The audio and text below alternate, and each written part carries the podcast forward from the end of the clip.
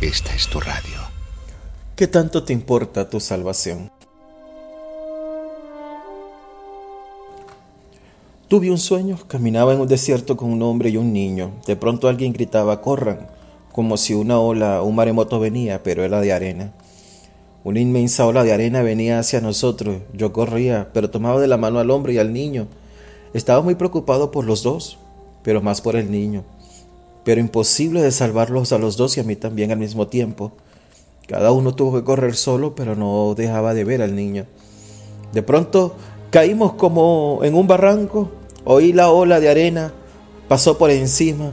Sin embargo, de algún modo, clamando a Dios, logramos salir de ahí y salvarnos. Al despertar una voz en mi mente que hasta ahorita repite, corran por su salvación. Este sueño lo tuve el día de ayer. Romanos 10:13 dice, pues, todo el que invoque al Señor, todo el que invoque el nombre del Señor, será salvo.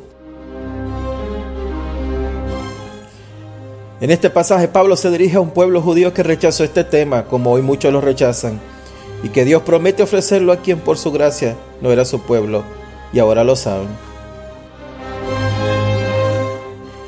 Existe una rama en la teología que se llama la soteriología y estudia la salvación. El término proviene del griego soteria, salvación, logo, estudio.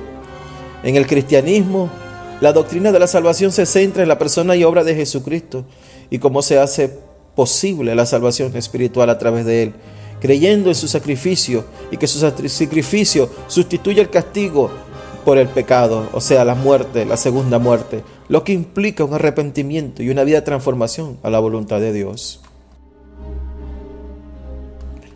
Pero tristemente quizás por los días finales que estamos viviendo la salvación es un tema muy descuidado por el hombre de hoy. Creo que estas sean una de las razones. Es el de hoy, no le importa es el hoy lo que le interesa, no el mañana. Y para ello surgió un pseudo evangelio moderno y antropocentrista que les ofrece bienestar hoy, sin importar lo que pase mañana. ¿Y cómo se obtiene el mañana? Sin santidad nadie verá al Señor. Hay tres posiciones del hombre en cuanto a la salvación el día de hoy. La primera es que él ignora el mañana, no sabe de quién o de qué Dios lo quiere salvar. La segunda es la indiferencia del mañana.